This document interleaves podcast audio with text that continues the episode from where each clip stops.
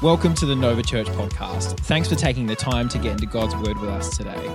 To find out more, you can head to novachurch.com. Well, I'm excited to bring the word today. Uh, I have been a dad for approximately uh, six years now, so I'm getting up there. Uh, I have I have three children. We've got a six-year-old, and then I know it's Father's Day, but really the one who deserves the most honour in our family is my wife, uh, who birthed our twins, uh, who are now four years old. So that's our that's our little crew. So uh, we love our children, but let me say this: I believe we have hit our max. So if you have a newborn, please keep that newborn away from my wife today uh, because we, I, I, don't want her to get any ideas. Amen. Um, so I was, I was trying to think about uh, the moment I really realized I was a father. And obviously, the first time, uh, I'll never forget the first moment I saw my son Gabriel uh, in the flesh. Let me tell you, birth is a crazy thing. If you've ever seen it in real life, nothing can prepare you. Uh, there is no horror movie more scary than birth. But I'll never forget seeing Gabriel, my firstborn, for the first time. I remember hearing uh, Hannah, my wife's voice changing when she saw him and saying, Oh, my baby. I remember, Oh my God, I'm a dad. And, and he slept on my chest for the first night. So I remember that. But, but the, more, the more potent practical reality of being a father is when you say goodbye to sleep for the first year of their life. And uh, because Gabriel was a pretty good sleeper, we thought it was pretty hard him getting up every two hours. But let me tell you, that was nothing compared to our twins. Because the problem with twins is it's like a domino effect, right? So when one of them, you put one down and you're like, good, good, good, good, good. And then the other one starts screaming and wakes the other one up. Or one needs their nappy change and the other one up. So literally, when I think about the first year uh, of my twins' life, which is also the first year of our church, uh, I, I, can't remember it. It's literally like gone. I was that sleep deprived. I, I have almost no memory of that year. Uh, so my preaching was probably very heretical that first year because because I can't even remember uh, what I would have been saying, but it was crazy. But here's the thing I noticed the most, right? Just when you conquer the sleep thing, okay? So it's like the kids are sleeping, your kids start doing this thing called dreaming, okay? And this gives them nightmares, right? Who knows what I'm talking about? So then what happens is they, they know how to sleep but there's a cruel twist in that they now get you up not because they don't know how to sleep, but because they're being woken up by scary nightmares, right? And so we, we pray over the house, we do all that kind of thing. But let me tell you, kids are still going to have nightmares, right? And uh, my, my son, Leo, he's, he's so cute on so many reasons. He's, he's chubby, and it's an essential. I wish it was still an essential when you were older, but I wish it was still cute. Um, but he's chubby, he's, he's got a little red head, and he's got this cute little accent. We don't know where he got it from, but he, he kind of talks like this. Like he, he sounds like Sean Connery, but he's, he's four. So he, he'll, he'll waddle up in the middle of the night when he's scared and he'll come to the side of my bed and he'll say, he'll, he'll kind of like poke me like this and go, Dad, I'm scared. And uh, I, I was scared, Dad. I had a bad dream. And then, and then you got to you got to muster up every ounce of humanity you have at that hour, which is not much. It's about that much. The fruit of the Spirit is about the size of a grape in me at that time of the night. Uh, but he's so cute, it kind of overrides. And what he does, he'll come into the bed and he'll kind of crawl in. And then, uh, for some reason, sleeping next to me kind of calms him. But he doesn't just want to sleep next to me, he wants to touch me. Okay? So he'll put his hand on my head. He'll get his leg and put it on my bum. And he just, he wants to be absolutely aware, right, that I'm close to him. And he figured out so young, no one told him that, but he figured out from that age that in order for fear to be absent, his father has to be present. So he has this sense in him that to get rid of fear, I've got to get close to my father.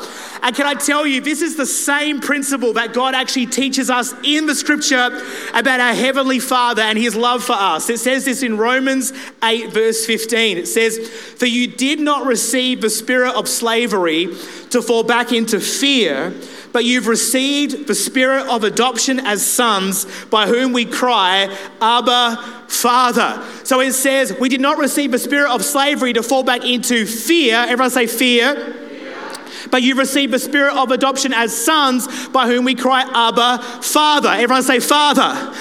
So, Romans is giving us the antidote to fear in our life. The antidote to fear, the fix for fear for every child of God in this world is to know that we have a Father. That no matter what the case is with our earthly Father, that we have a heavenly Father who loves us, who's with us, and whose presence drives out fear in our life. We can say it like this that when you know your heavenly Father is present, your fear will become absent. You say, How do I overcome fear? Well, the, the, key isn't to try and drive fear out, the, the key is to let love in. The key is to become aware of the presence of your Heavenly Father because He promises that in His presence there will be an absence of fear. And I love that this scripture it says, Abba Father, Abba Father. Now, Abba is like an, an intimate word for father. It's not just Father, you stoic man over there somewhere. It's a childlike word. You know, when, when Gabriel's first word, which I definitely indoctrinated him into from the moment he was born, I said, da, da, da, da, da, da, da, da, da, because I, I was very convinced that I'd be his first word. Uh, that was his first word, da, da, da, da. And this word Abba is like Abba Baba. It's, a, it's, a, it's like the first word that a child would say to their father. And you got to understand that before Jesus came on the scene, God was never thought of with this kind of closeness and this kind of intimacy.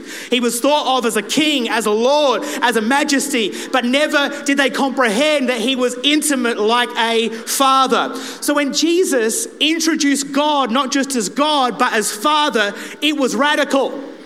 We're used to reading and going, Our Father who art in heaven. We're like, Yep, okay, cool. That's all we've ever heard. But for the people hearing it, it was radical, right?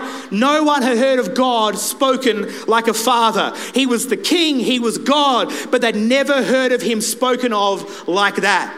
Jesus was wanting to move people out of religion and into relationship. Why? Because when it's religion, it's God.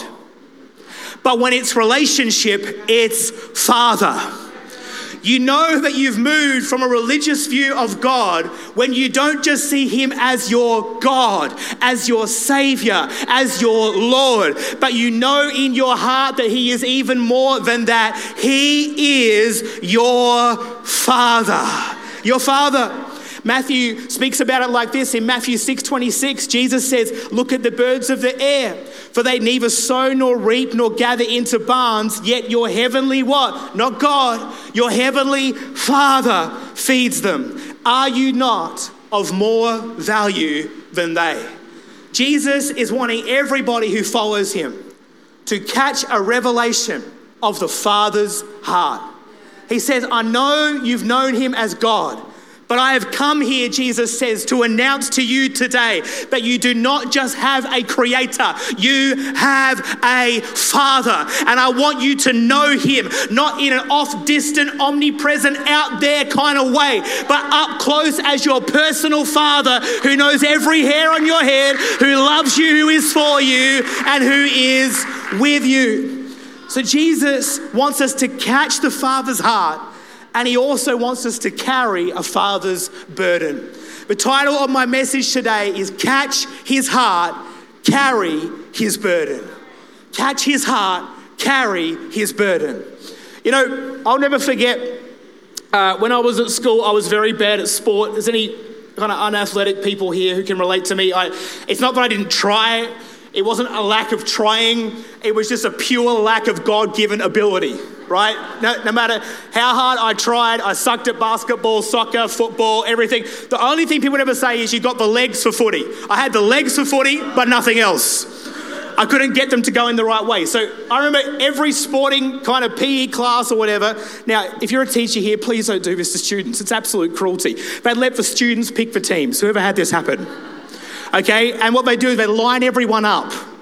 And one by one, as if to intentionally inflict childhood trauma.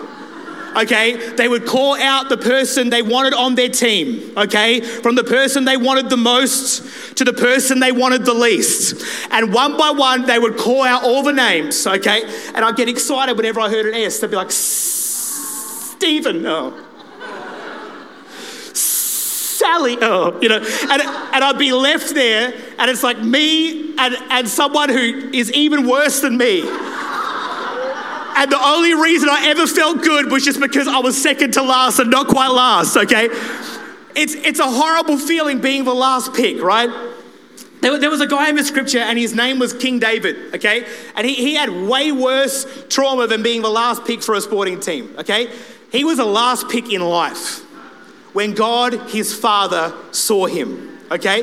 The Bible says this in 1 Samuel 16, verses 10 to 11. I'll also read verse 12. It says, Jesse presented his seven sons to Samuel.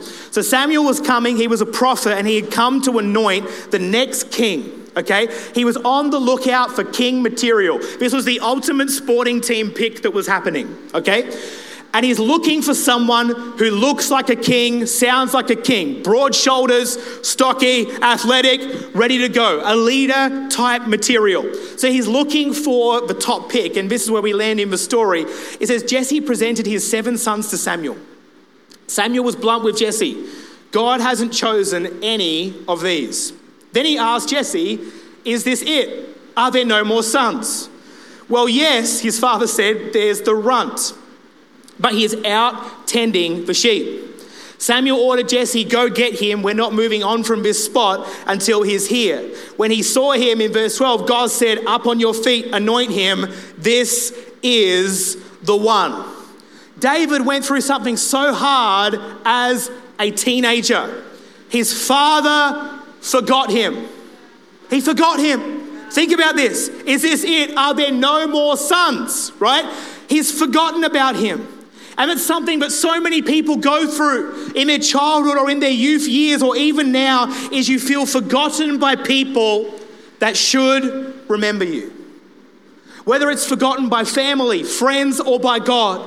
When people forget us, we can often think that God has forgotten us too that He doesn't see us, that He doesn't choose us, that He doesn't love us. But here's what I love about this story was that even though David's earthly father forgot him, his heavenly father never did.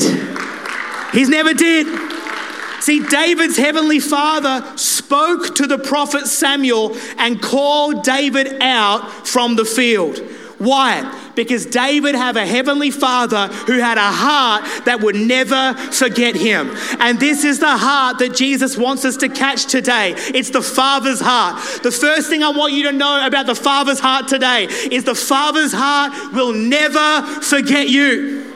Will never forget you. See, your parents might, your friends might, Teachers might have, people might have, but I came to tell you this morning that your Heavenly Father will never forget you. He sees you, He knows you, He loves you, He is with you. And I've come to announce to you today, as Jesus did 2,000 years ago, your Father's heart will never, ever forget you. The book of Isaiah 49 15 says, Can a woman forget her nursing child? But she should have no compassion on the son of her womb. Listen, even these may forget, yet I will not forget you. I want you to know today that you have a father who will never forget you, who has never forgotten you. From the moment you were born until this very moment, you are not forgotten by him. In fact, you are in this place today, hearing this message today, because your father in heaven has arranged for you to know that you are not forgotten. But no matter who left you, no matter who walked away from you, no matter who wasn't there when they should have been there, you have a father today who will never forget you. Catch his heart. Catch his heart. You know, David grew up with a lot of hurt in his heart. Uh, he was called the runt, I don't know if you noticed, by his own father. 1 Samuel 16 says, Well, yes, there's the runt. Imagine that. That's pretty rough. What's the runt? It's an animal that's small or stunted compared with others of its kind. It's the smallest or weakest of a litter. So David's own father called him the smallest, the stunted, the weakest. His own father. He was rejected because of his appearance. He didn't look like a king, he wasn't built like a king. No one who looked at him on the outside thought he was anything. But thank God that he doesn't look at us from the outside. Thank God that He doesn't look at us in human terms, but He looks on the inside to see the greatness that He Himself placed inside of you, and He calls it out even when others miss it. Listen, 1 Samuel 16 7, the Lord does not look at things people look at. People look at the outward appearance, but the Lord looks at the heart. When David's earthly father rejected him, he discovered that his heavenly father had already accepted him. This is what you have to know today is that no matter what rejection you've walked through in life, you have a heavenly father who accepts you anyway, who has a higher word, a higher perspective, and who loves you beyond, come on, any of those things that you've walked through. So the Father's heart will never forget you. But the second thing I want you to know today is that the Father's heart will never reject you will never reject you. God said in 1 Samuel 16 10, up on your feet, anoint him. This is the one. You might be here today and have felt rejected in your life, like you don't look the right way. You don't look smart. You don't look like a leader, a king, someone great. Maybe the job you're working isn't particularly special. Maybe you feel very much ordinary in what you're doing. Maybe externally, when you look at your life, you feel like you have been rejected because of what you can or cannot do. But David's heavenly father accepted who his earthly father rejected. And the same heavenly father who looked after David and called him out in obscurity from the field is calling you out today to know that you have a heavenly father, come on, who will never, ever reject you. Will never reject you. And the third thing I want you to know today about the Father's heart is that the Father's heart will never abandon you. Will never abandon you. You know, while all of David's brothers were out with the prophet, David was abandoned in the field. And God ordered Jesse through the prophet Samuel to go and get David. Why? Because even though his earthly father abandoned him, his heavenly father would not. 1 Samuel 16 10 to 11 says, Go get him. We're not moving from this spot until he is here. Can you imagine? The one that everyone had forgotten about and left in the field were now ordered to wait for his arrival. God was making a public spectacle of that abandonment and saying that even if family has abandoned you and friends have abandoned you and people have abandoned you, I will cause life to happen in such a way that there will be a moment that you will know that you were seen and not abandoned. You prepare a table for me, David said, in the presence of my enemies. God says, I will not abandon you, I will come to you. So often we think that our Father won't come to us, that we've done too many wrong things, we've hurt too many people, we're so caught up in shame. But I've come to tell you today that's not how our Father works. He's not transactional, He's relational. He doesn't love you on the basis of what you have or have not done, He doesn't choose you on the basis of who you are and who you're hanging with and what you are or are not doing. He says, no matter where you are, whether you're in the field or in a nightclub, whether you're on the street or in the church, I will not leave you, I will not abandon you, I will, I will cause people to wait for your arrival. We got to catch the Father's heart. But I got to tell you today, I have two prayers for my sermon. I have two prayers. The first is that you would personally catch the Father's heart today for you, for your life. But you would know your Father has a heart that never forgets you, rejects you, or abandons you. But I have another prayer today for my sermon. And this is the scripture that I've been praying over this message this week from Malachi chapter 4, verse 6. This is my prayer for this sermon today. His preaching will turn the hearts of fathers to their children. See, today I, I don't want you just to catch the Father's heart. I also want you to carry the Father's burden. Yeah, I've never seen this before, but have you ever thought about David, this great psalm writer who seemed to be so aware of the Father's love for him? He said, You're, you're intimately acquainted of me. You know every hair on my head. This is too wonderful for me to take in. It's too wonderful for me to understand. How did David, who was rejected by his earthly father, get a revelation so big of his heavenly father's love? How is it possible for someone who grew up with that kind of wounding to, to break free and be so enamored and sure of God's love for him?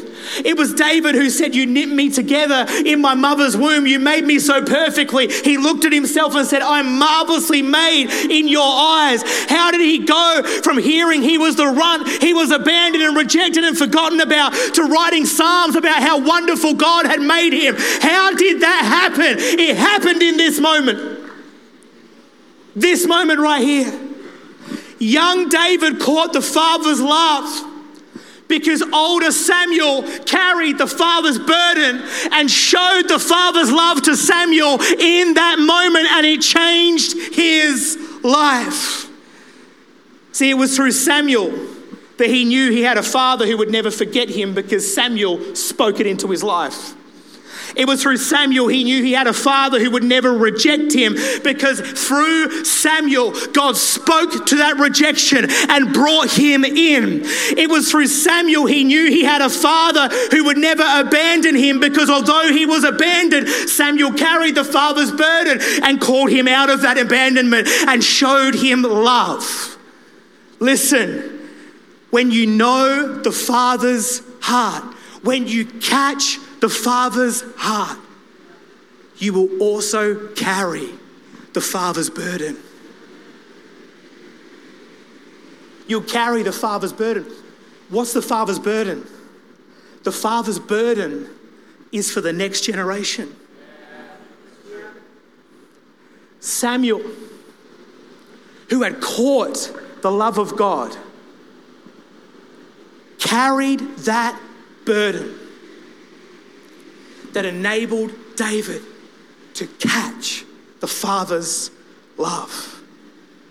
See, we need fathers and mothers who have his burden to love and father and mother the next generation. Now, don't get me wrong, I'm talking about your biological kids. You ought to love them, you ought to father and mother them if you've got them.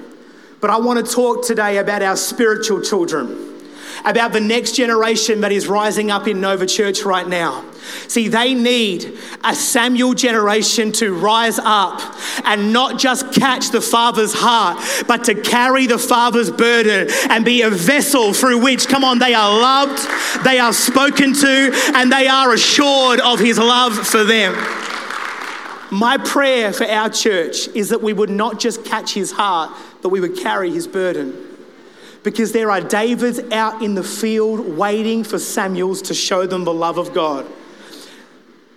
The way you love the next generation can free them to such a degree that they could be, go from being a runt in the field to a psalmist who is so aware of God's love for them despite every reason not to.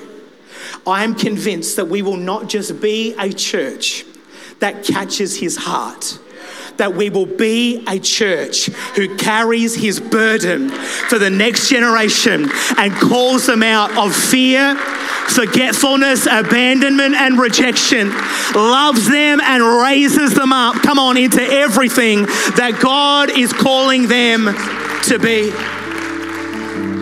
The next generation will only catch the Father's heart when the church rises up to carry the Father's burden. How do young people know that their Heavenly Father will never forget them? When the church rises up with the Father's burden to not forget the next generation. How will young people know their Heavenly Father will never reject them? When the church rises up with the Father's burden to never reject them, no matter what they look like, no matter what they walk through, no matter where they are at in their life. How will young people know their Heavenly Father will never abandon them? When the church rises up with the Father's heart to not abandon the next generation, but to love them, to care for them, to raise them, because we haven't just caught His heart. Come on, we're carrying His burden for the next generation. So, my prayer today, church, is that yes, you would catch the Father's heart for you, that you would be reminded of how much He loves you, of where you find yourself today in the middle of His love. But my greater prayer above anything is that we would leave this place more resolved than ever as a church to carry his heart and his burden to disciple the next generation. That the Davids of this world, come on, will know that no matter what they've walked through, there's a father who never forgets them, never rejects them, and never abandons them. Thanks for joining us on the Nova Church podcast. We hope this message impacted you in a powerful way. To hear more messages like this one, make sure to subscribe or you can head to novachurch.com for more.